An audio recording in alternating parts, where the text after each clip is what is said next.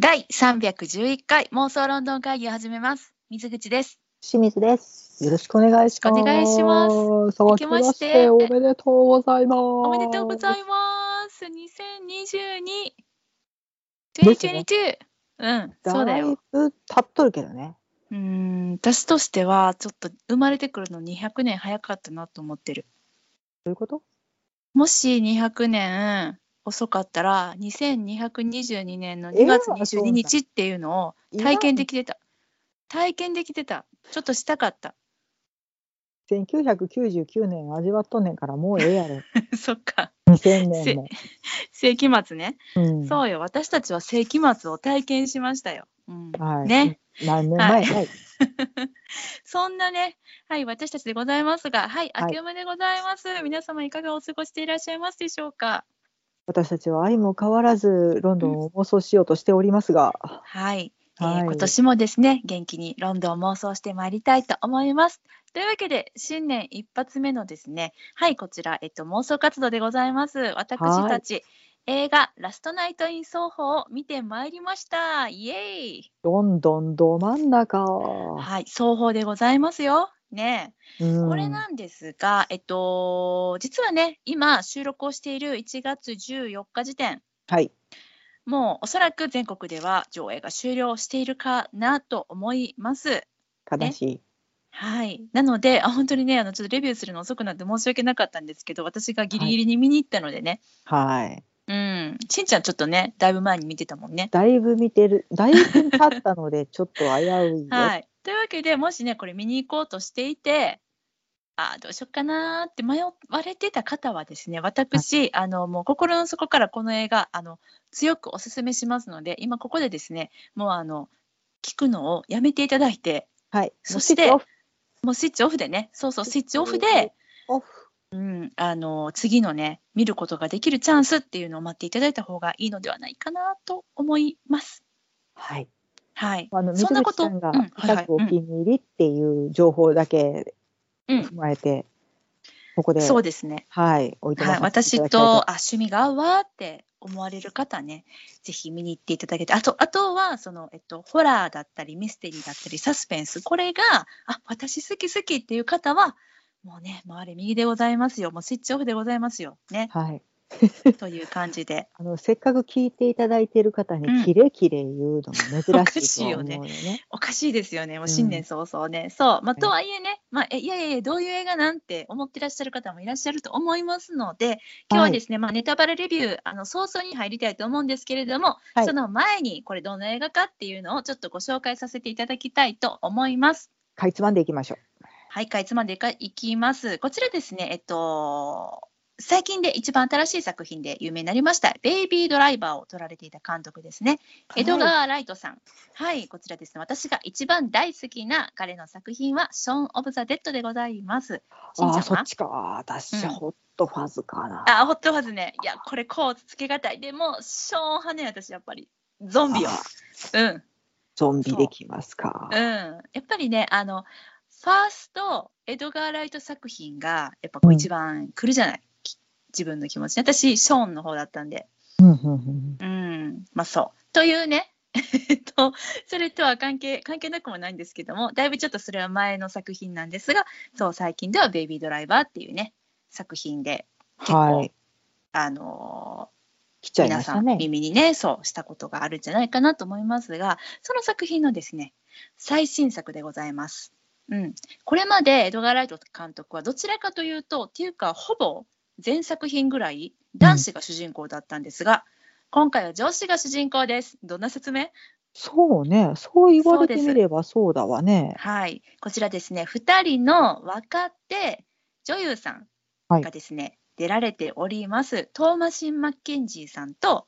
アニャ・テイラー・ジョイさん、もう下をかみそうな名前2つ。2人とも名前がちょっぴり難しい。そうなんです。今、うん、映画界が最も熱視線を送る2大女優と書いております。2人でも可愛かったね、うん、可愛かった。そうなんです。そんなですね、2人が演じる、はい、ロンドンは双方のですね、うん、はい、現代と過去織り交ぜながらのミステリーでホラーでサスペンス、はい、もうこれ見たくなったね、もうこれ言えない、はい、ないので、はい、ここだけじゃあさらっとラストナイトイン奏法の公式ウェブサイトからの、はい、ですね、うんうん、はい、エドガー・ライト監督が60年代ロンドンのファッション、音楽、そしてホラー映画への愛を込めて送るタイムリープ最高ホラーがいよいよ日本公開ということで、そんな作品ですっていうのだけね、お伝えしておきます。もう、はい、そんだけですですね。もうそれ以上言っちゃうとさ、もうネタバレになっちゃうから、はい、ごめんなさいね、私ネタバレのもう敷居低すぎて私から言えないんだけど、しんちゃんもうちょっとここまでやってるっていいんちゃうっていうのがあったら、ぜひネタバレ前に。どないです、特にない。ネタバレっていう意味ではそんなないね。これ以上言うべきこともないね。言うべきこともない、うん、そうだよね。 OK、うん、というわけでね、こう世の中にはね、ネタバレ禁止というかネタバレしませんよっていうすごく素晴らしいレビューがいっぱいありますので、はい、ネタバレは聞きたくないけどレビュー聞きたいねっていう方はそちらを聞いていただいて、もしくは見ていただいてですね、今から私たちはもう目いっぱいネタバレ全開で喋っていきますので、もう見たよっていう方やネタバレどんとこいという方はぜひですね、このまま聞いていただけたらと思います。何だっけ、しんちゃん、新しい号令前回言ってなかった？スイッチオフの反対ね。私たちのネタバレスイッチがオンします。そっか、ネタバレスイッチがオンなんだ。そうだそうだ。はい、じゃあスイッチオンの号令お願いいたします。わかんない、めんどくさい。綺麗言うたり、他の綺麗言うたり。おかしいよね。本当おかしいね。今までこれもうさ、6分7分ぐらい経ってるんだけど、ずっとキレキレキレキレ言うてるよね。はい、聞くな言うてますけど、はい、もう何人の方がね、もうここまでもうええわって切られたことかと思いますけど、はい、そろそろ私たちのスイッチオンにさせていただいてよろしいでしょうか。私たちと共に生き残ってくださっている方、はい、ありがとうございます、はい、少しの間お付き合いいただければと思います。それでは私たちのネタバレスイッチ入ります。スイッチオン入りました。はい、ロンドンね、ロンドンですよ。ど真ん中ですよ。嬉しかった、久々にロンドン行ってきた、うん、って思えた作品でございました。思えた。しんちゃんどうだったの？私は本当にすごくめっちゃ良かったって思ったんだけど。いや、好きやけど、うん、ちょっとやっぱり不満が残るところもあってな。オッケー、それ聞きたい。私なんかもう好きフィルターじゃないけど、もう大好きになっちゃってるから。うん、OK。まあでも素晴らしい作品ですよ。そうだね。いや本当に、うん、私はもう久々にね、劇場が明るくなるまで座っていたいなと思えた作品だったんです、今回の。だからね、私がとっとと見たよって言った後に水口さん、うん、しばらく経ってから見たよって、でも余韻に浸るから、うん、好きやからもうちょっと待ってな言うて、そこで終わってますからね、うちらの2021年は。そうそうそう、余韻に浸ってたんです、私が、うん、だからちょっとねレビューもできなかったですね、余韻が必要だったからで実は私その後はしごでキングスマンを見に行こうとしてたんです、ファーストエージェントね、うん、でもやめました、余韻に浸りたかったから、うん、私はそれも見とるから待機しとるんやけどね。そうなんでね、しんちゃん待ってくれてるんですよ、うん、大事、全部待っとるよ。ちょっとね、余韻長く引っ張らせていただいたんです、はい、私だって映画館出た後ね、もうちょっと興奮しすぎてもうすぐに帰れなくって、しばらくこう街を1時間ほどぐるぐる歩いてたからね。お気に入りができてよかったね。何よそれわ含むわ。そうなん。いやでもよかったっすよ。いやいいよ しんちゃん的な正直なところね。これでも よくない、なんか珍しくさ、絶賛と絶賛じゃない人の会を。いや、うん、いや別にけなそうというつもりはさらさらないですよ。私も好きなんですけど、まあエドガー・ライトっちゃ私たち見ないわけにはいかないよねっていうのをちょっと忘れてたのはないしょね、うんうん、しんちゃん忘れてたんですね。そうかそうか。いや、うん、なんか気にはなっててんけど、こんな早いと思ってなくて、うんうん、ああそっか、うん、あれもう来てる、もしかして。じゃあなんかもともと公開なるって言いながらもうなんか2回も3回も延期になってたからさ、うん、いざさなんかやりますって言われてもなんかほんまにやるんかわからんくなるっていうか、ほんまにやんねやみたいな、そんな感じはちょっとありましたね。もうみたいな、そうそう、もうちょっと延期じゃなかったんって思ってどんだけ逆説入っとんね。うん、はい、というわけではい、ここからね、まあ、ネタバレということなんで軽くね、ストーリー、概要の方、はい、私たちちょっと思い出すためにもね、しんちゃんもちょっと忘れてるかもしれないから、はい、こちら読ませていただきますね。お願いします。はい、公式サイトからです。ファッションデザイナーを夢見るエロイーズは、こちらトーマシン・マッケンジーさんが演じられている女の子ですね、うん、エロイーズはロンドンのデザイン学校に入学する。しかし同級生たちとの寮生活に馴染めず、双方地区の片隅で一人暮らしを始めることに、うん、新居のアパートで眠りにつくと、夢の中で60年代の双方にいた、うん、そこで歌手を夢見る魅惑的なサンディに出会うんですね。このサンディが、はい、もう一人の、まあ、主人公アニャ・テイラ・ジョイさんが演じる女の子ですね、うんうん。このですねサンディに夢の中で出会うと、エロイズちゃん体も感覚も彼女とシンクロをしていくようになります、うん、どういうことかというと、こう夢の中の体験がですね、現実にもこう起こったことかのように感じ、現実でも夢の中が見えていくという、ちょっと私一体何言ってるのかわからないという感じなんですけども、そういう夢なのか現実なのかみたいな感じになっていきます。ちょっとスピリチュアルな感じね、うん、そして、うん、その体験がですね、エロイズちゃんにこう充実した毎日をね、こう送れるようになってくるんですよ、うん、でこれなんてことこれ。そしてエロイーズはタイムリープを繰り返していくと書いてますね。あれタイムリープだったんだ、そうなんだ。だがある日、夢の中でサンディが殺されるところを目撃してしまう、うん、その日を境に現実で謎の亡霊が現れ始め、徐々に精神を蝕まれるエロイーズ、うん、そんな中サンディを殺した殺人鬼が現代にも生きている可能性があるということに気づき、エロイーズはたった一人で事件の真相を追いかけることになると。果たして殺人鬼は一体誰なのか、そして亡霊の目的とはっていうのが公式サイトのストーリーにドドーンって書いてるんですけど、これだいぶネタバレじゃない？ここまで書いていいのかな。私はちょっとこう気になるところではあるんですが、うん、ちょっとミスリードしようとしている節もあるので、まあそれはそうだね、確かにそうかもしれない、うん、うんうんうんうん、それはありか、鵜呑みにしなさんなってことですね。まあそういうことですね、うん、はいね。これ気になってる、さっきから双方出てきてますけれども、はい、SOHO 双方、これ何なのかっていうと、イギリスはロンドンのですねシティ・オブ・ウェストミンスター地区に位置します、うん、エリアですね、うん。これが20世紀に歓楽街として発展しまして、特にこの、本作の舞台となっております60年代後半っていうのが、ファッションや映画、音楽などのカルチャーがですね、うん、この街を中心に爆発的に流行したと、うん、でよくねスインギンロンドンっていう風に言われてたりしますけれども、そういうですね一時代を築いたっていうエリアですね、まあ、華やかだったと、うん、バッチバチのミニスカートとかの印象かな。何のミニスカートって？バッチバチのパッツンのミニスカート、バチバチのね、ツイッギーさんとかかな、うんうん、あ、そうですね、その頃ですね、うん、うん、日本でも、はい、これねミニスカートブームが1967年に起こっておりますが、その流れですね。ツイッギーさん着てますよ、67年、うん、来日されてたけど、うん、あの辺のカルチャーの発信地ですね。はい、というわけで本日私ども妄想双方会議として活動したいと思いますちょっとエリア狭まったよね、うん、ロンドンの中のこう双方みたいな妄想双方会議言いくいわ OKOK はい、ということでね、そういや、うん、なんか劇場街もすぐ横にある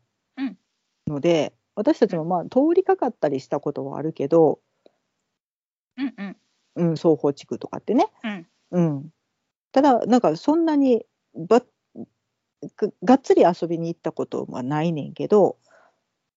うんうん、なんとなく若者の街とは思っていて、クラブとか、そうそうそう、夜のね、うん、なんか、うん、パリピな感じね、な印象がある昨今かなって思っててんけど、今回この映画見たら、大人の街じゃんって思った。ああ、確かにそうかもしれないね。大人の社交場、まあ、ちょっと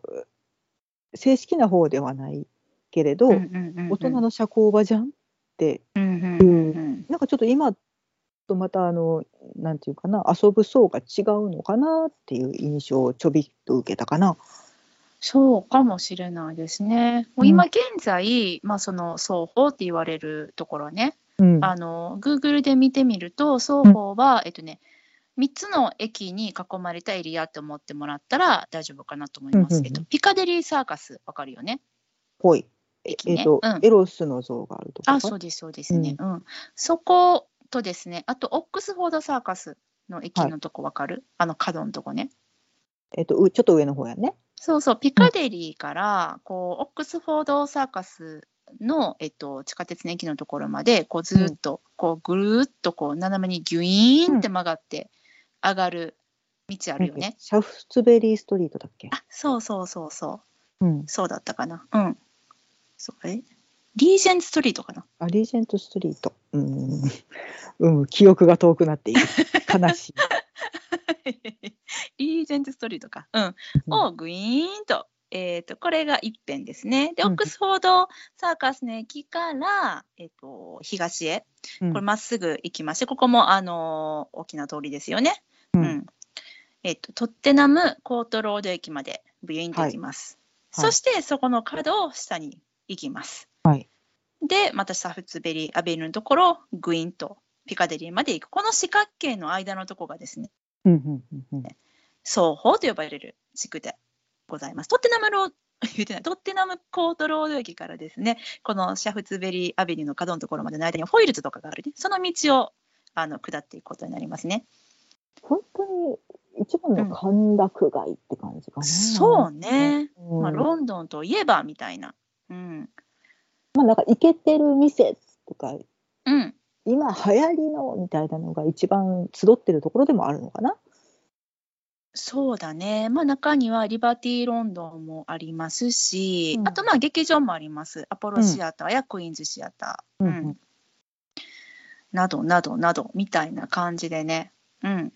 魅力的な地域ですけど、魅力的なとこですね、うん、はい、そこが双方でございます、うん、はい。でなんだっけ、そう、双方といえばの話ね、うんうん、そこが舞台だよと、はいはい、というわけでロンドンど真ん中で繰り広げられるべっぴんさん2人の物語、うんうん、そう、うん、をネタバレで話していきますね、はい、うんうん、私はでも、まあ、やっぱネタバレなしで見てたから、うん、もう最高やなと思ったんですけど、なので、まあ、より楽しめたところはあるんだけど、まあ、まずこうネタバレなしで見るとどういうことが起こるのかっていうのをしんちゃんにちょっと私は伝えたい、うん、はいはい、最初始まるやん、うん、席に着くやん、で始まるやん、うんうん、もうね最初から時代がいつの話なんかが分からなかったの。あ、これいつやろうと思って、まあ、こうわざとなんだと思うんやけど、エロイズちゃんのね家がさもう田舎にありすぎてっていうのと、あとエロイズちゃんが60年代カルチャーがめっちゃ好きやったやん。もう部屋にさ、オードリー・ヘップバーンとかのポスター貼ってあったりで、もうなんかその辺にあるのがそれだけじゃなくて、もういっぱい60年代のポスターいっぱい貼ってあって、60年代を意識した服を着て60年代のロックで踊り狂うシーンから始まって、うん、小物とかもその辺のものを好き好んで集めているので、うん、およってなるよね。確かにそううん、そうなのよ。だから最初舞台がいつなのかがもう分からんすぎてさ、うんうん、これはいつが舞台の映画なんだろうって、もうそこからすでに私はめっちゃ考えながら見ることになるんですけど、うん、でねその後さエロイズちゃんがファ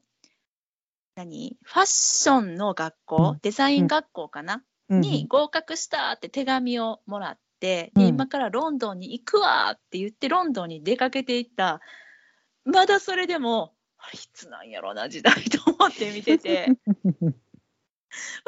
ドン行ってで、まあ、時代を見分けられたのはもう2つなんだけど、やっぱ携帯ね、スマホが出てきた時に、ああやっと現代だよねって分かったし、あと、ロンドンで今一番大事なのはピカデリーサーカスだよね。うんうん、あれであのピカデリーサーカスの電光掲示板じゃないわ、何見たたちねみたいなとこね、そう、うんうん、あれで大体いつ頃の話なのかっていうのは分かるんだけど、あ、現代かっていうのがパリッパリに現代やったね、まあ、そうそうそうそう、うん、やっと分かったんだけど、うん、っていうのがまず1個ね、うん、時代がいつなのか分からんかったっていうのが1個で、はい、その次ネタバレなしよ、もちろん、うんうん、キャストも私誰が出てるんか知らんと言ったから、ほうほう、まあ知ってる人が誰もおらんのよね。でタイトルクレジットでさ、こう名前がシュッシュッって出てきて、私、うん、そのトーマス・マッケンジーさんと、うん、あとアニャ・テイラー・ジョイさんも今回が初めてなの、うん、見るのが。私もまだね、話題になったクイーンズ・ギャンビットもまだ見れてないので、そうそう、ジョジョ・ラビットとかね、そういうのですごい話題になってるんだけども、うん、そうで、うわー知らん人たちやわと思って、他にも知らん人らばっかりで、うん、そしたらさ、マット・スミスって出てきたの、もうやったみたいな、知ってる人いた、そう、知ってる人おったみたいな、うん、そこで一安心ね、うん、そうねっていうそれがあり、まだ続くんだけどネタバレなしで見た私の、はいはい、まとめて聞いちゃおう。言っちゃっていい、うんうん、でね、これまあストーリーに関わってくるとこなんだけど、最初にその、エロイズちゃんのね夢にサンディが出てくるやん。うんうん、でね、これがね、もちろんストーリーとか全然何も知らんと見に行ってるから、最初これがなんかエロイズちゃん自身の願望で、なんか本人なんかなって、なんか違う顔の気はするけど、もしかしてヘアメイクと衣装でなんかこう変わっちゃってるけど本人なんかなって、めっちゃ頑張って見てたりとか、あと、うんうん、もしかしてこれエロイーズちゃんのお母さんなんかなとか思って、うんうんうん、いやでも年代ちょっとあれ合わなさすぎるなみたいなんで、そうすごいその辺が最初やっぱりこれ誰っていうのが、うん、ほんまわからんかって、結構長く続いた、その誰だろうこのサンディちゃんはの流れが、うんうんうんうん、うん、そう、あとはまあなんとなく、まあ、ホラーなんやろなと思ってたんやけど、うん、まあ、ちゃんとミステリーやったっていう時にすごい衝撃受けたし、あと、うん、まあ、しんちゃんさっき言ったけどね、まあ、ミスリードが素晴らしかったよねっていう。だからわざとそこまで公式で書いたんかなっていう気がせんでもないぐらいに。ああ、そうだね。うん。まあでもいやでもね、あ、そうやね。かもしれないね、うんうん、っていう気もちょっとするかな、うん、そうでもまあいいや、うん、まあまあまあ、はい、ね、そうです。全ての人が皆さん、まあ、水口ほど情報を切っていってはいない、うん、それはそうや、普通はそうやろ、うん、見るよね、予告編ぐらいっていう、うんうん、そうそうそう、そうなんですっていうのがネタバレなしで見るとどうなるかっていう、うん、私の心境の紹介でした。です。いやでもなんかそのまあそ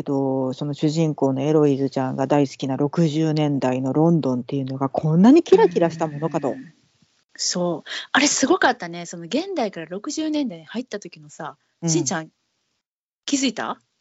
何が？大きく変わったこと、演出の。何、画角が変わったとかそういう系のやつ？あ、そういう系のやつ。あ、全然わかんない。色彩がちょっとすごい派手になったなとは思ったけど。音。ああ。それまでは気づいてないわ。うん、それまではさ、何、前からしか出てなかったの音が。それが60年代のね、双方のところにバッて踏み込んだ時、夢の中で、うんうん、もうサラウンドになったんよ、そっから。すご。うん。そっから普通って言ったらおかしいけど、うん、になって、ああみたいな、息できるみたいな感じになったの。すごいと思った。外の世界が広がったわけだね。そう、広がってた。おお、すごいなと思った。うん。細かいな。うん。さすがね、音楽とか音にこだわりのあるエドガー・ライトさんだなって思ったり。うん。なんですよ。うん。です。そう。うん。いやなんかね、なんやろ、分かってってはいるのよ、その時代が素晴らしいってことは、うんうん、ロンドンがカルチャーのど真ん中やったっていうことも分かってるねんけど、うん、なんかすっごいキラキラして見えたので、もうそこでまず映像の美しさに目を奪われるというか、綺麗だったね、うんうん、なんか自分もそこ追体験、まあ、映像でさせてもらってすごいいい体験したなとは思うよね、うん、あれね、うんうんうん、いいよ、しんちゃん の, あれよ、しんちゃん見たときにさ、どうやったって私が聞いたらさ、語りがいのある作品だよって言ってたから、うん、多分しんちゃんが思うところがいろいろあったんだと思うので、先にそれ聞かせてもらおうかしら、うん、いやね、うん、ちょっとストーリー的に甘いところが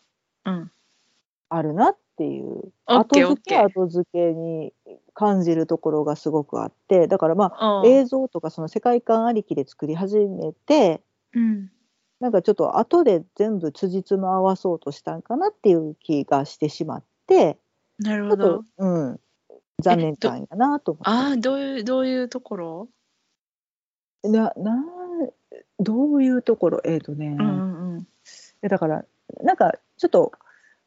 そのミステリーとかっていう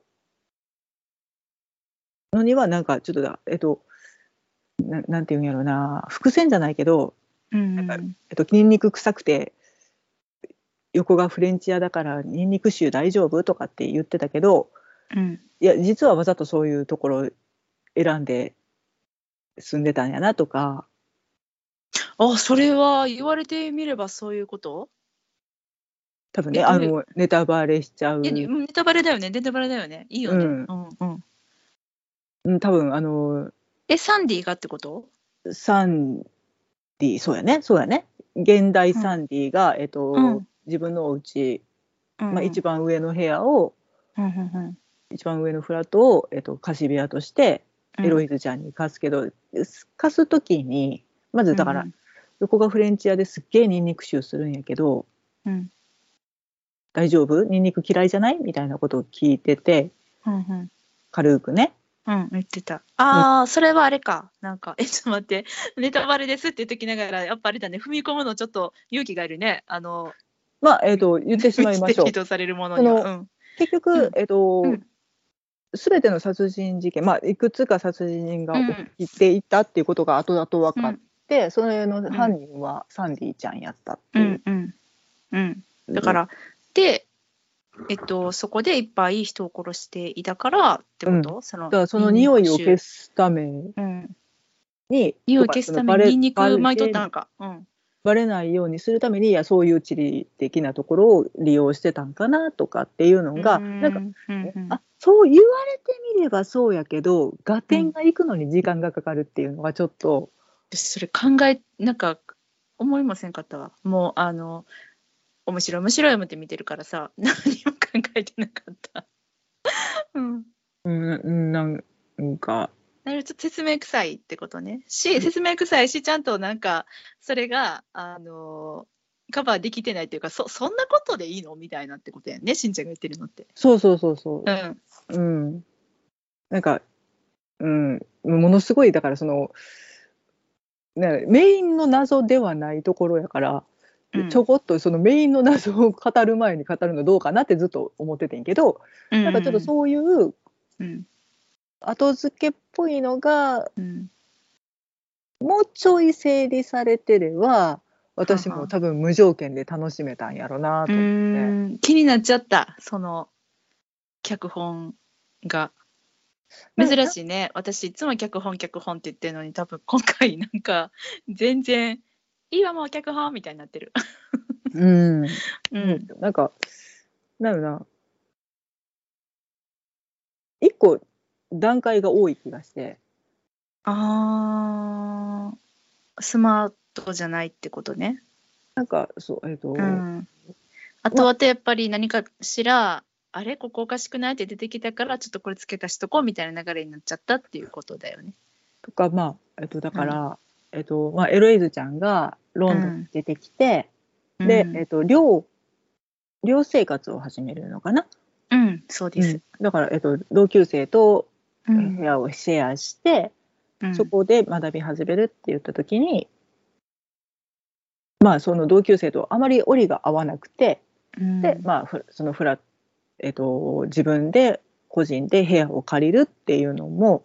部屋を出ていくために同級生がいじめたんかなとか、うん、あーなるほどね。なんか途中でお金が足りなくな、すごく素敵なコートを見つけて、うんうん、どうしてもそれが欲しくって、うん、買っちゃったがためにお金がなくなったからバイトするって言っても、ではそのバイトをする店に行かせるためにコート買ったよねとか、うん、確かにそうやな、その通りやな、うんうん、なんかちょっとそこの動機づけが甘くって、あそんなことで動くって後々考えたら、ね、目的のがなんかちょっと見失いがちやなって思ってしまって、うんだからちょっとどっかでなんとなくずっとなんでなんって思っちゃってて、そっかなるほどな、まなんやろエドガー・ライトさんを擁護するわけでは全然ないねんけど、うん、なんかその部屋に関しては、最初の寮からね、うん、部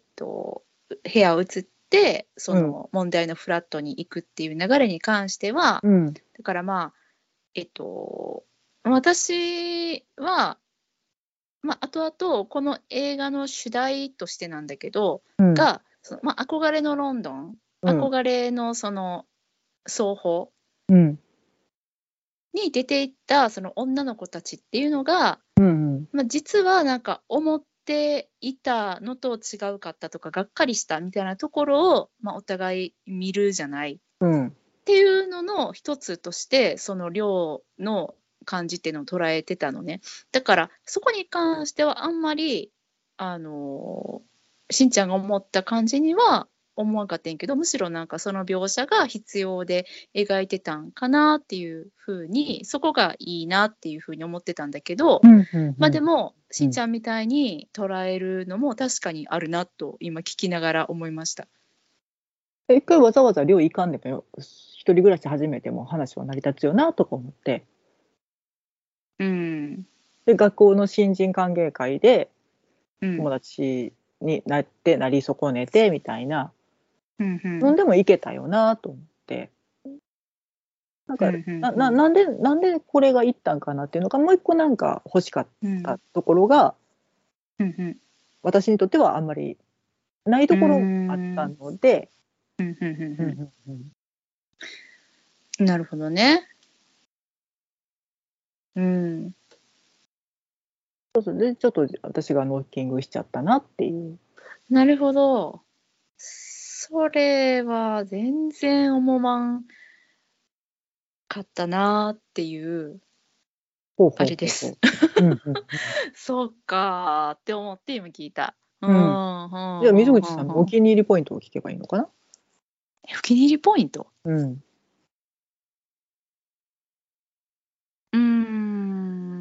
まあでも一番気に入ってたのは、うん、まあ。なんですけど、まあでも最初も好きだったんだよね。だからそのキラキラじゃないロンドンが、うん、を見せてもらえてるところとか、でもなんだろうね、なんかお気に入りポイントって言われたらちょっと私はなんでこの作品が好きなんだろうね、分かんなくなっちゃった。ほらもう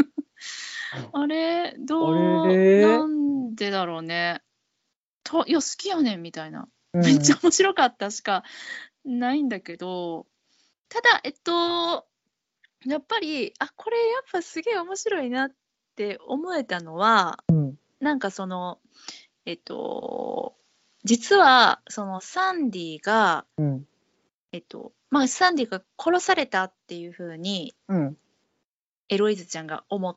てね、うん、でこれは本当に昔あったことなんですって、うん、まあ観客である私たちもさ、それは分かってるやん。うん、このレビューでちょっと最初言ってなかったですけど、エロイーズちゃんにはちょっとなんか特殊な能力みたいなのがあって、それはなんかこう、霊を感じることができるみたいな。まあ、霊感がある少女だったんだよね。お母様も若くして亡くなられていて、うん、ただそのお母様も鏡を通じてかな、うん、姿を見ることができるとか、なんか時々現れてたんだよね、うん、最初の方にね、うん、で、うん、もう本当のロンドンに行く前の冒頭のそのエルイーズちゃんがまだ田舎におった時の、うん、あの自宅でね、普通にお母さんがそこにポンって現れて、でエルイーズちゃんはこう目を合わせてお母さんに、うん、頑張り行ってくるねみたいな感じで、うん、あのロンドンに出ていくんだけど、そういうちょっとした霊感があるってことをその時一緒に暮らしてた、うん、まあ、ずっと育ててくれたんやろうね、お母さん亡くなってから、うん、おばあちゃんもそのことは知ってて、でそういう体質もあるからすごいあのエロイズのことをおばあちゃんはすごい心配しながらロンドンに送り出してっていう流れがあって、うん、だからあこの子は霊感のある子なんだっていうのを、うんうん、まああのちょっと乱暴な手法ではあるけれども、そこでエドガー・ライトさんは私たちに見せてくれると。でその流れがあるから、その夢の中で見ているサンディっていうのが、まあ、あの亡くなった子だって私たちは思いながら見ている、うんうんうん、で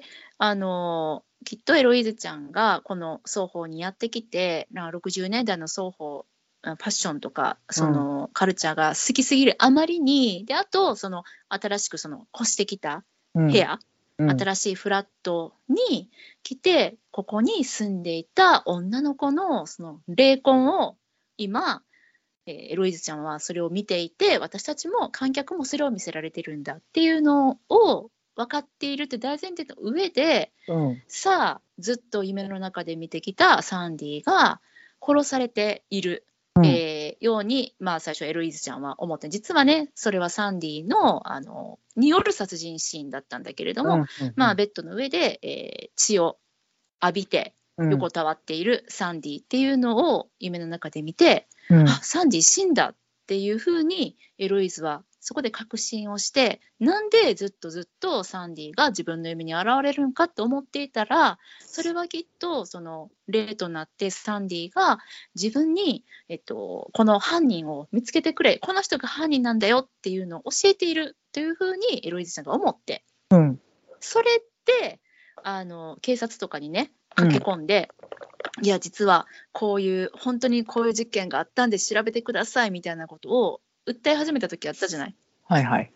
うん。中盤以降だったけど、怪しい男がいました。そう。中盤以降でもう必死で、でその夢を見るのも辛いし、もうなんかどんどんシンクロしていって、もう怖いし、なんかいろんな違うもんまで見えてきてっていうのもあって、うん、もうサンディはもう普段の生活も学園生活もままならんくなってきて、必死で、うん、もう死に物狂いでその謎を解こうとしていって。行き始めたくだりがあるじゃない、うんうんうん、そこからがもうやっぱり抜群に私は好きで、うん、そこまでの展開っていうのはずっと、まあきらびやかな60年代の双方の様子だったりとか、うん、あと、そうだねちょっと気持ち悪さっていうか不気味さを含みながらも、このエロイーズちゃんがそのサンディちゃんを夢で見るようになってから、だんだん彼女のような服装になってみたりとか、彼女のようなメイクをしてみたり、うん、彼女のような髪型になってみたりっていう、なんかなんとなくあれちょっとこう薬に溺れるじゃないけどさみたいな感じになってく、なんかちょっとトリップしてるみたいな感じだったね。そうちょっとサスペンス、うん、サイコサスペンス的な気持ち悪さ、うんもありつつ、それまではなんかそれプラスそのちょっとそのミステリアス感というか、うん、であと美しい絵面でね、うん、引っ張ってきてた音楽だったりで引っ張ってきてたと思うけど、じわじわ来るやつ、うん、でもさっき言ったその殺人事件の犯人を私が突き止めなきゃってなってからっていうのは、私のやっぱり大好きなエドガー・ライトさんのですね、うん、まあホットファズの後半と同じじゃないんですけど、ねえ、あ打ち合い始まったみたいな、うん、ベイビードライバーの後半でも言えるんですけども、うん、やっぱね私は後半のエドガー・ライトさんが好きだなっていう、うん、そういう感じかな。だからもしその前半の空気を引きずりつつね、うん、そのまんま行ってたら、うん、で終わってたけど、やっぱね、あの展開で私は来た来たってなりまして、うん、あ、面白かったなって終わることができたっていう、だからそこからの展開に何やろが生理的に好きじゃなかったら、好みが合わんかったら、うん、多分、うん、やっぱりこの作品は面白くなかったで終わるんだろうなって思います。好みだね。うん、まあどの作品もそれはそうやと思うんだけど、うん、特にやっぱし、うん、エドガー・ライト好きやなって思った次第でございます、ね。なんか一気火星というか、うん、なんか今までのやつさておきみたいなところちょっとあるよね。そう、はい、今から始まりますよみたいな。うん。うんうんうん、なるほどね。だからでも。うん、面白かったね、うんうん、そこからのやっぱり何やろ、うん、ジャックね、ジャック真澄さんですね、そう、うん、ジャックじゃなかったんやっていう、うんうん、あのおじさんジャックちゃうかったんやみたいな、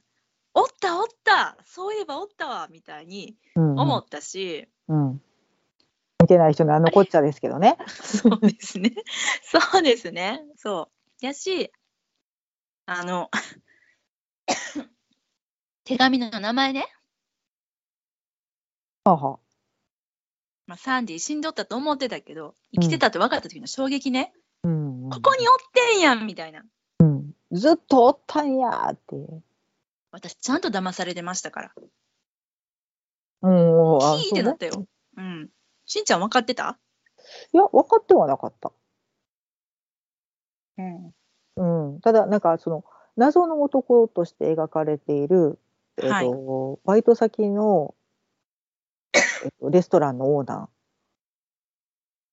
ー。うんうんうん。まあ、テレンス・スタンプさんがやってらっしゃる。あ、あれ、レストランのオーナーやったの？あ、オーナーじゃなかったの？店長さんじゃなかったの？お客さんじゃない？いや、オーナーじゃないかな。オーナーなの？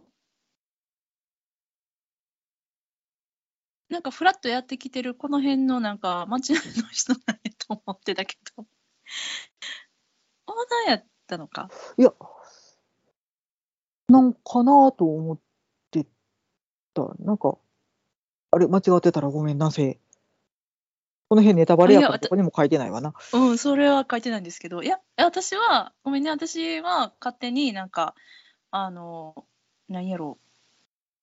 街をフラフラしてる、その昔、この街でブイブイ言わせてた、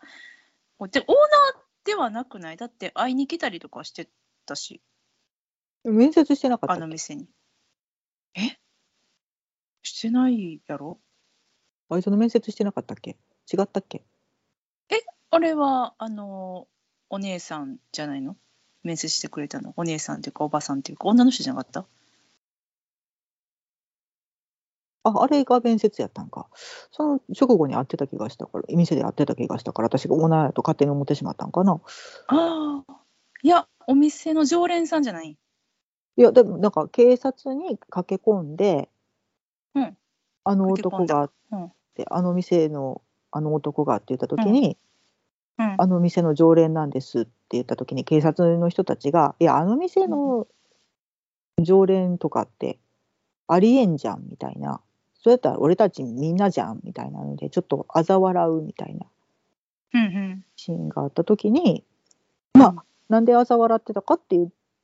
う理由を考えた時に、いや、だってその店のオーナーがそもそも元警官だぜっていう笑いやったんかなって思って、私は。ああ、なるほど。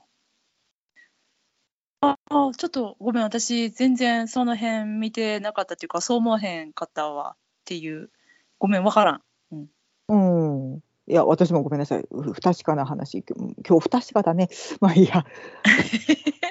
いや、まあ私はあの人は常連だったと信じているよ。いいよ。う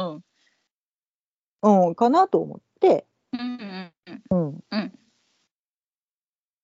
その時に、いや、なんでわざわざその話してそんな会話を入れるんやろって言った時に、いや、あの人じゃないなとちょっと思ってん。犯人としてね、まあ、そうあれがジャックじゃないって思ったってこと？ジャックじゃなくて、まあ、ジャック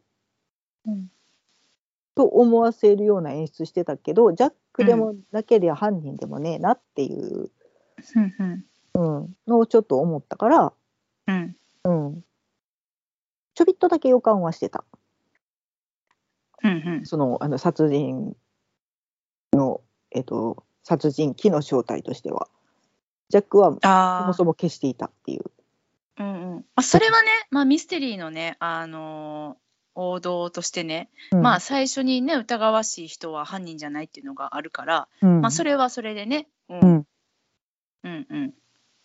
うん、それはさ、じゃあその大家さんがサンディやったっていうのは、うん、それはそうか、知らんかったって人だっけ、うん、うん、それは知らんかったし、うん、分からんかったけど、うんうんうん、なるほど、うん、うむ、そうか、分かった。しんちゃんがやっぱりこの作品はちょっとあんましやったなっていうのは伝わってきた。うん、ただね、いやだから好きなのはやっぱね、真澄さんがね、かっこよすぎたね。そう、うん。ありがとう。これ世界の常識やから。マット・スミスさんはかっこいいっていう、ね。かっこいいかな、うん、あの人。まあ、変わってるとは思うけど。かっこいいよ。うん。いや、だから正統派な男前ではないじゃんって思っとるんやけど、いや今まで作品もたくさん見てきたけどね。うんうんうん、でも60年代にすごい合ってるよね。なんであの人が今の時代に来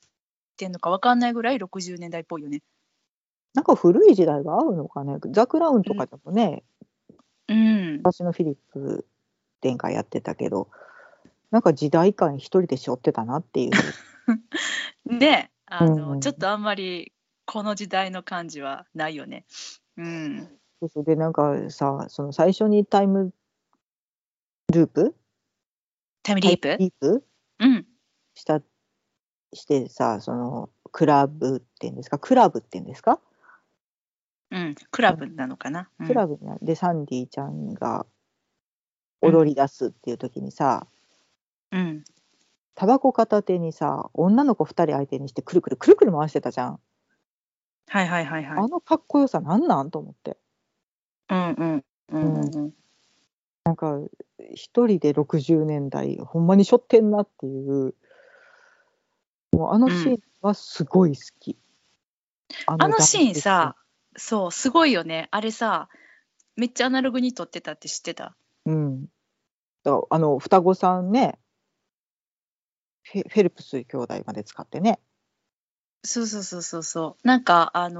ね、ジャックとサンディが初めて出会って、うん、カフェ・ド・パリで、うんうん、ね、カフェ・ド・パリやったらあれびっくりした私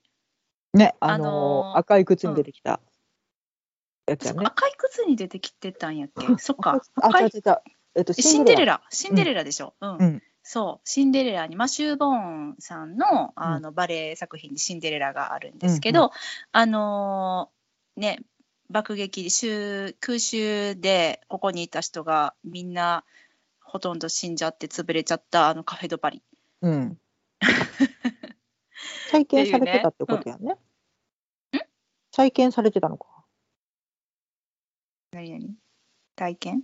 再建、そう、なんかでもそう再建はされてて、これはでもなんかね、撮影許可が下りなかったんだって、だからわざわざセットを建てたってどっかで見ました。うんっていう。でもあれっぽいものがあるんだね、じゃあ。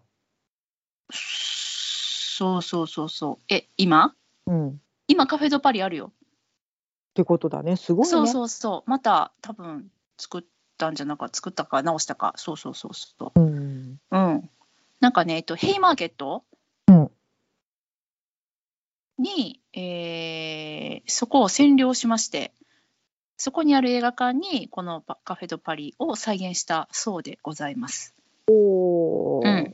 そうそう。そのね、カフェ・ド・パリで初めて出会うっていう、もう本当にこのその当時のロンドンのもう夜の、うん、もう一番のね、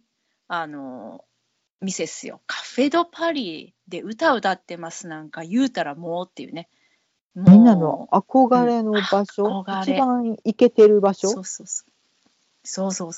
だったよね当時ね。そこでね、サンディちゃんがまだ何者でもなかったサンディちゃんが、まあ、結局何者にもなれなかったわけなんですけれども、まあね、アメリカンドリームならぬ双方ドリーム夢見てですね、カフェドパリに行きまして、私来たよみたいな感じで、そこでね、ジャックさんの目に留まるわけですよ。ジャックさんは、まあ、その辺の、まあ、ナイトクラブに顔が利く、まあ、なんだろうね、今でいうところのなんかこうプロデューサーみたいな感じなのかなというふうに見せかけた、なんか女の子を売り飛ばすような人たちをね。そうだね、あんま良くない人ね、あんま良くない人で、だから俺はなんかもう知り合いもいっぱいおるで、芸能界めっちゃ詳しいで、誰々も俺が発掘したんやみたいな感じで、ね、若い男の子女の子たちをですね、過去ってはいけない業界に売り飛ばしてしまうようなですね、その現代のそんな感じの、悪いプロデューサーみたいな感じの60年代版がマット・スミスさん演じてたジャックさんなんですけれども、まあそのね、ジャックの目に留まりまして、2人がまあダンスをするというシーンがあるのよね、綺麗なダンスシーン。それがそのダンスシーンその場にですね、もちろん夢の中に入り込んだエロイズちゃんもいまして、サンディとジャックがこう2人で踊ってると思いきや、くるっと回ったらエロイズちゃんになって、くるっと回ったらサンディになってっていう、そういう、なんかこうもう夢の中でしか起こりえないようなそんなシーンをですね、実はアナログに撮っていましたよ、あれがすごかったねという話をね今しました。そうだから真澄さんがもう2人の女の子くるくる回して、すっごい綺麗なシーンなんだけど、あれちょっと引いてみたら、女の子が多分四つん這いになってカメラに入らんように移動してスッと立ってとかってやってるんだろうなと思ったら、ちょっと面白かったけどね。それ YouTube に上がってるんだよ、なんかそうもう見てほしい、めっちゃ面白い。なんかカメラがあっち向いてる隙にシャってさ、なんか後ろに行ってさ、めっちゃ可愛かった、しゃがんで移動みたいなね。そうシュシュってめっちゃ練習したんじゃないかなと思います。いや、それをまたいとも軽々とさ、タバコ片手によ。そうよ。もう内心さドキドキしながらやってたもんよ。多分ね、いろいろ気使わなあかんからね。そうでね、さっきしんちゃんが言ってた双子さん。もう例えばその鏡の中がエロイズちゃん、こっちはサンディちゃんとかのシーンで、エロイズちゃんとサンディちゃんをこう実際に向かい合って撮ってて、そこに鏡はないんだけど、鏡があるかのように演出していて、でもそれをさ、エスコートしている男の人っていうのが、そこが双子でみたいなね、そういう風に撮ってたっていう。ウィーズリー兄弟ですよ、ウィーズリー兄弟。有名なね、双子の俳優さんですけれども。ハリーポッターでね出てきたんだけど。そうか、ハリーポッターで有名になったんか。あ、そう。ただその双子ちゃんが、双子ちゃんってA都市の双子さんが出てるっていうのは知ってたから。知ってた。どこに出てくるんやろうと思ってた。で、ここに出てきたと思って、なるほど、こういう使い方かと思ったら、微妙に歩数合わせてたりとかして。ちょっと可愛いって思ってた。それ合わせるやろ、だって鏡っていう設定やからな、一応な。私はそんなこと全く感じず見てたから後から知るっていう。じゃあなんかバッチリ合うんかなと思ったら、微妙にタイミング待ってて、あれ合わんかったんや。そうね、待ってたんや。そんなすごいね、そんなこと。それはそうやって見てたらさ、ちょっとあれうがってるわ、しんちゃんうがってます。逆にそっちかいと思って、ちょっと可愛いと思って見てね。まあね、ですはいね。でも、まあ、そういうなんかアナログなね、撮影方法っていうの中で、私が一番好きやったエピソードっていうのがさ、ジャックさんとサンディちゃんがね、デートで双方この車でビューンって走ってっていうシーンを撮る時の話らしいんだけど、これやっぱり道をね封鎖できなかったんだって。で、まあ、実際のその双方の町をいろいろちょっと手を加えながらね撮ってたんだけど、うんうん、でいろんなその通行人の人、映画と関係ない人がねこうバーから出てきてこう普通に出てきたりするんだって、うんうんうん、だけどこれをね、はい、じゃあしんちゃんここで問題です。エドガー・ライトクイズ。はい、このシーンをエドガー・ライトさんは革新的な方法で対処いたしました。撮影中に通り過ぎる一般の人々をどうやって止めたのでしょうか。はい、ここで問題です。どうやって止めたのでしょうか。うん、うん、そう。一般の人々がその撮影しているシーンに入られると困るよね。うん。うん、サイモン・ペグ連れてきて話しかけさせた、うん、いやいやサイモン・ペグやってみんな止まんない。何人必要やねんサイモン・ペグ邪魔やわ映り込むわあ、違う、うん、違いますね。コルネットアイスをみんなにあげたあ、事前にね、事前にこうあげるから出ていかんといてってしたってことね。違います。答えを言いましょうか。はい、はい、これはですね、物量作戦です。自分たちのエキストラを大量に用意して歩道を埋めて人々が入ってこれないようにしたっていう、そういう作戦でした。すごいね。なんかすごいね、全然あれやけどさ、その、うん、ショーン・オブ・ザ・デッドとかさ、うん、まあ、ホットファズもそうだけどさ、割と低予算映画って思ってたらさ、うん、ものすごい予算使える人いるんですよねそこでね。そう、でもそんだけ予算が使えるようになってエドガー・ライトですらやっぱりそのロンドンね、うん、あれですよ、いくら映画の撮影や言うてもその、うん、現代のね普通のねリアル世界のバスとか救急車のためにね、うん、一車線開けとかんとかんかったんやて。だから、うん、通るよみたいになって大変、うん、そういう中であれを作られてるんですよ。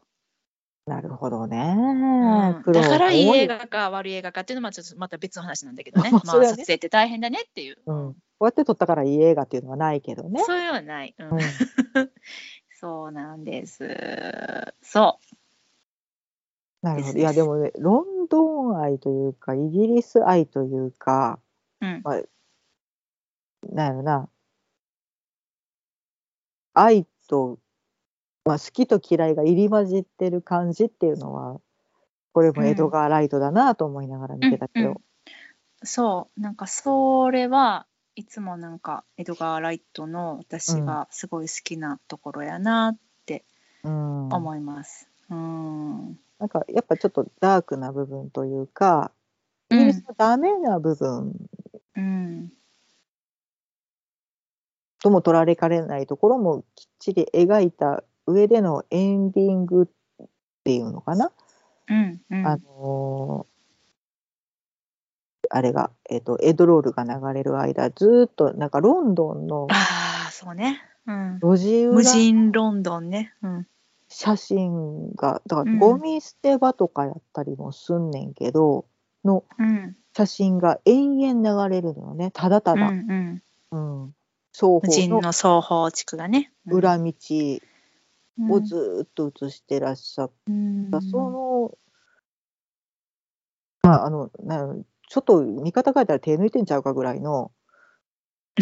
いやいやいやいや、あれメッセージよ、メッセージ、そう、うん、そのエンドロールですごく愛を感じたなっていう、うん、それが愛おしくもあるしね、いろんなそのだからなんやろ、その映画を見終わった後に景色を見ると、うん、それぞれにね、思うことが浮かんでくるじゃないけど、うんまあうん、って思ったね。綺麗なものも汚いものも飲み込んで、うん、この街が発展してきて今もそこにあってっていうのが、うんね、エドガー・ライト監督のメッセージなんかなと思って、私はその、うん、エンドロールにすごく一番感動したな一番感動しましたか、うんうん、そうよね、そうよね、うんうん、ドロールも感動したよ、うんうん、いやわかる、うん、そう。ただまあね、私絶賛って言っってたと思うんですけど、もちろんね、私なりの疑問も残りますよ。その脚本重視の私としましてですよ、うんうん、私はもうこれがもう一点です。エロイーズちゃんのお母さんは結局何だったのかと、なんか助けてくれたりするのかと思ってたんですけど、ないし、あれなんやってんっていうお母さんのね、お母さんは結局 何をして何もしません。いやお母様がだから行っていた時に何をして何をしたくて、うん、何ができなくてどうなったのかっていうのが一切わからんのよね。なんか自殺したってことは分かった、心を病んで自殺した、うん夢を追ってロンドンに行って、そこで傷ついて、で自ら命を絶ったっていうことしか分からなくて、なんかデザイナー目指してたのかと思ったけど、そうでもない感じやし、なんか分かんない、そう、それは言われてなかったけど、なんか言われてない理由も分かんないし、なんかそれを明かさない理由も分かんないし、それじゃ結局なんかエロイーズちゃんが霊感あるよっていうのをなんか見せるためだけやったんかなってなると、私もそのしんちゃんのその最初のね、何やろ、後付けじゃないけど、後付けとは思わへんけど、あれ何やったんやろなっていう、感はありますね。そういうちょっと力技じゃないけどみたいなところはなんかいらん、あるいらんよなっていうのな。そうね、いらんちゃいらんのよ。そうなんよ、なくてもよくないね。いらん、いやっていうか、だったら言うてくれたらええやんっていう。そうだね、そうね、もう気になったまま終わるっていうか、こと言うてくれたらいいやん、ほんでなんかさ、そのピンチになった時にさ、そのお母さんがなんか役立つとかさ、あるんかなって思うやん。お母さんがなんか役立つっていやいや、お母さんだっていやー、普通の人にはモテない強力なアイテムだよあれ。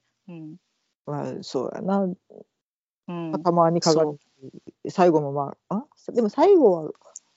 鏡映ったのはあれサンディちゃんではなくてサンディやってんな。あれ共存し始めたね、だからあの2人ね。なんか最後の鏡映るもあれ多分好み分かれると思うけど、あれはめっちゃエドガーライトっぽかったよね、あの感じ。でもおかんはさ、別に何かを消化したわけでも成仏したわけでもないやんか。ってことはこれから先エロイーズちゃんが鏡を見たら、2人がむぎゅーってなって見えんねんで。いや同時に出てくるかどうかはちょっと知らんけど、鏡見たっつったら2人がむぎゅーってなって、ちょっと狭いな言いながら、ね、そうってことかとかね。ちょっと私、あともう一点だけ気になったことに、いいよ、この際だから言っておこう。なんだっけ、デロリアンちゃんじゃなくて、友達、友達な、デロンギちゃんじゃなくて、ジャカちょっと待って、ジョカスタちゃん、ジョカスタちゃん嫌な友達、友達じゃないけど嫌な同級生、ジョカスタちゃん、ルームメイト、元ルームメイトな、だけど、エロイズちゃんのことをいじめ倒して、なんか変な薬飲ました、嫌な思いをして、でも、現代のロンドン子として描かれてたのかな。あの子が、だからデザイン学校、服飾学校の同級生やから、自分もデザイナーやったやん、で服作っとったやん、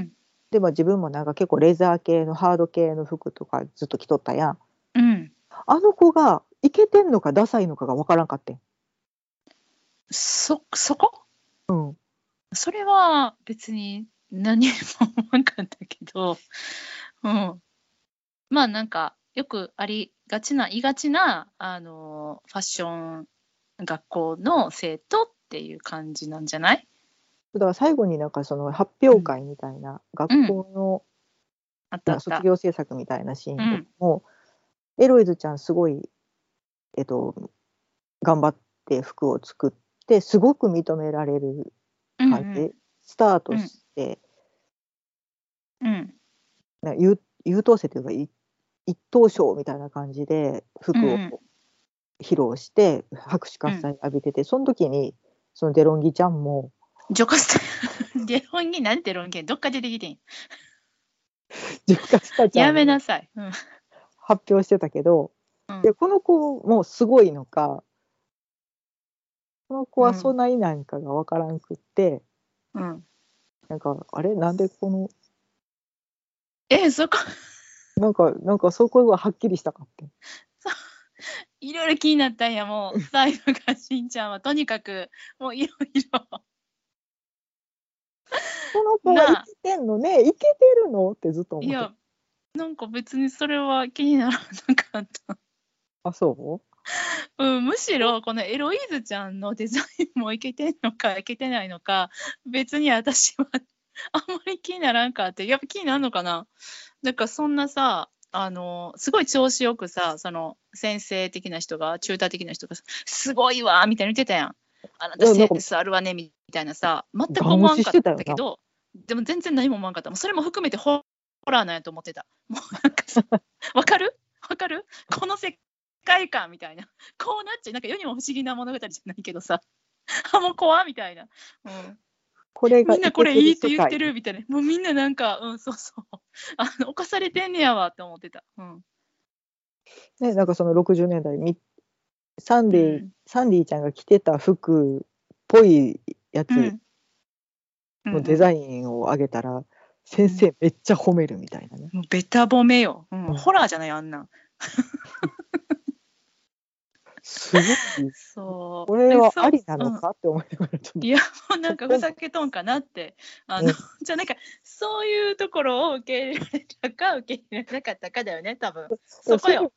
ちょっとなんか、うん、ほんまに信じていいのか疑ってかかっていいのかちょっと分かんないんですね、うんうん、とりあえずしんちゃん話してて分かったことは私はエドガー・ライトさんのことをすごい優しく包み込んでるなっていうのは分かった。そうねそうだよ優しい、うん、優しい自分で分かった今、うん、ねえ、うん、ごめんな、なんか好きや言うてんのにめっちゃ言うてしもたかな、うん、いやいやそれはもちろんあいうえですよ、うん、そうだから私の方こそなんかねえちょっとエコひいきしすぎなんじゃないのって今自分でここまで喋って思いました、うんはい、そうね、新年早々相も変わらずというかいつにも増してとっちらかった感想で本当に申し訳ない。そうだよね。まあ結局、まあ、何が言いたいかっていうと、まあ、やっぱりそのエドガー・ライト監督の、撮ったこの映画女の子は本当可愛いし、うん、めっちゃロンドンやしもうロンドン好きな人は超見てほしいし、うん、ミステリーとかサスペンスとかそういうの好きな人は、まあ、おすすめだけどなんか細部が気になる人は、うん、きっと途中からそこ気になってミステリーとか言われても楽しめなくなると思うから見なくていいよっていうのを今言うって感じなんですけど多分そういう結論ですかね今回に関してはエドガー・ライト節好きな人は好きかもねっていう感じ。せやな。いやー困ったな。私最初にさ超押しちゃったやん。そんなこといいのかな。いやそれはいいと思うよ。そっか。うんうん、でもやっぱり好き。うん、まあでもエドガー・ライト監督そもそもなんかちょっと不思議な感触残すっていうところもあるしね。なんかお茶目。うん。うん、お茶目っしょ。だから私はショーン・オブ・ザ・デッドのうん、ラストの感じも私ああいうの好きなんよ。だからうん、うん、ああいうのがちょっとこう受け入れられるかどうかでやっぱ変わるよね。いやでも今さっきまでさ、うん、だからそのショーン・オブ・ザ・デッドとさ、うん、ゴッドファズしか名前出してないけど、うん、じゃ あ、はい、ワールズ・エンドはどうなんだっつう話じゃん。あはははそうね、うん、まあベイビードライバーもね、うん、あそうねまあ、ベイビードライバーはまたちょっと毛色が違うけど、うん、ワールズエンドも結構違うね。でも、まあ、そうだから、うん、そうね。うん。うん。うん。うん。何回言うよ、うん。好きなんだもんだって私、エドガー・ライト監督が。いや、いいと思うよ。ありがとうございます。まあ、というわわけでね、そのエドガー・ライト監督の次回作なんですけど、しんちゃん知ってる？え、何撮るの？また、サンバカトリは戻ってこないの？わかんない。多分戻ってこないね。なぜなら次は、一度映画化されたことのある作品の再映画化なんです。ほう。候補作が多すぎて、何か全然わからんね。あ、そっかそっか、わかんないよね。世界中バトルランナーなんです。しんちゃん知らんよね、バトルランナー。あ、タイトルは知ってるけど。本当にもともとはスティーブン・キングさんの原作の、本なんですけども、これですね、私がもう小学生の頃ですかね、見た本当に思い出深い作品でして、アーノルド・シュワルツネガーさんが主演されておりましてね、もう大好きなんです、シュワちゃん。ごめんなさい、妄想ロンドン会議ではシュワちゃん愛は全く語ってこなかったんですけど、本当に好きで、私のリメイクバトルランナーをリメイクもめっちゃ好きだったの。そうで、そのシュワちゃんで映画化したやつのリメイクではなく、その元々のそのスティーブン・キングさんの原作の方の、再映画化っていう感じらしいんだけどね、私原作は読んだことはないので、そうなの、これがねもう楽しみ、決まってる、そうなんです。これ絶対ね、いやもうエドガー・ライトが撮ったらおもろいに決まってるやんっていう題材で、これはですね、未来の話なんだけど、2025年の荒廃した世界が舞台ね。で、主人公はですね、主人公はテレビ番組のね、人気番組があって「ランニングマン」っていうタイトルの番組がありまして、それに参加することになるの。これはどういう番組かって言ったら、その番組の中でゲームが行われるんだけども、アメリカ全土を舞台にしてですね、全視聴者がその、テレビの番組の、1人選ばれた人、出演者、これを捕まえようとする人間狩りゲームなのね。使ったら殺されるけど、1ヶ月の間逃げ切れたら賞金がすっごい賞金もらえるっていう。殺されるの。これを多分殺した人もなんかもらえるんちゃうかな、賞金。なんで殺すかな、まあいいや、はい。そういう話やね。そこがスティーブン・キングなんだな、はい。そうそうそうそう、っていうやつなんですけど、まあね、面白くって、私はこれ小学校の時に見て、衝撃を受けましたし、言ったらB 級アクション映画って流行ったよ昔ね、その感じで。だから多分原作が好きな人からしたら、なんでこんななんか映画化したんやっていう、多分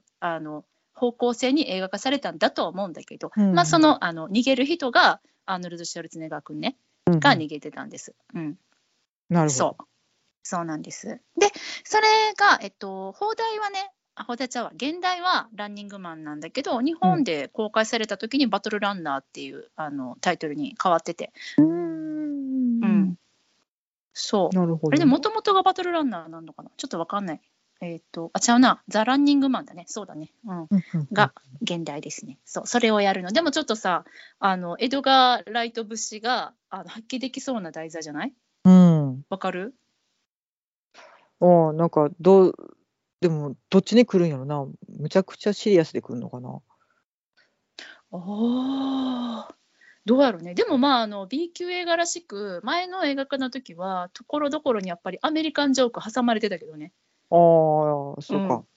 だからそこがしんちゃんの言うところのイギリスンジョークになるのかなって思ったりとか。イギリスンジョークをね、見せていただきたい句もあるし誰がねこのシュワちゃんに当てた役するのかなとか。まだそれは発表にはなっとらんね。まだだと思います。ちょっと日本語の記事ではまだです。ちょっと英語では探してないので分かんないんですよ。一応インターネット向きデータベースは、空白のままですね。なるほどね。これちょっと楽しみです。私本当楽しみで、もうなんか泣きそうになった。これ見れるんやもう一回と思ったら。でも昔からこんなんばっかり見てるから好きなんよ、私は。きっとエドガー・ライト監督みたいなんが。なるほどそうなんです。そう、はい。いいんですよ、どんどんやってくださいって思いつつ、あれもあるみたいですね。ベイビードライバーの続編の脚本ももうなんか準備できたみたいなことをちょっと見かけましたで、ね、まだまだこれからいろいろ頑張ってくださるみたいですよ。いやね、うん、もう結構今旬の監督さんのうちの一人に全然入っちゃうからね。イケメンよね、うん、ほんでそうやねかっこよくない？うん、やばい、うん、だってなんちゃうさ、ニック・フロストとサイモン・ペグに並んで一番男前だもんそうあれこの人主演男優かなみたいなね、うん、まあ、ちょっとそうそうそう、身長がちょっとちっちゃくていらっしゃるのかな。そんな高くないね、うん、可愛らしい感じね、うん、そう、まあ、でもそうですね、今47歳か、童顔だね、うんうん、なんか若く見えるよね。この3人で作ったぜとかっていう、バカ映像みたいなやつとか見てても、何かこの主演が2人これ何かが間違っているってずっと思うよね確かにそうなんだよね、そうなんだよね、お前が出ろよってなるよね確かにそうですね、うん、まあまあね、そんなねヘドガー・ライト監督ですよ。はい、本当にちょっと次回作が楽しみで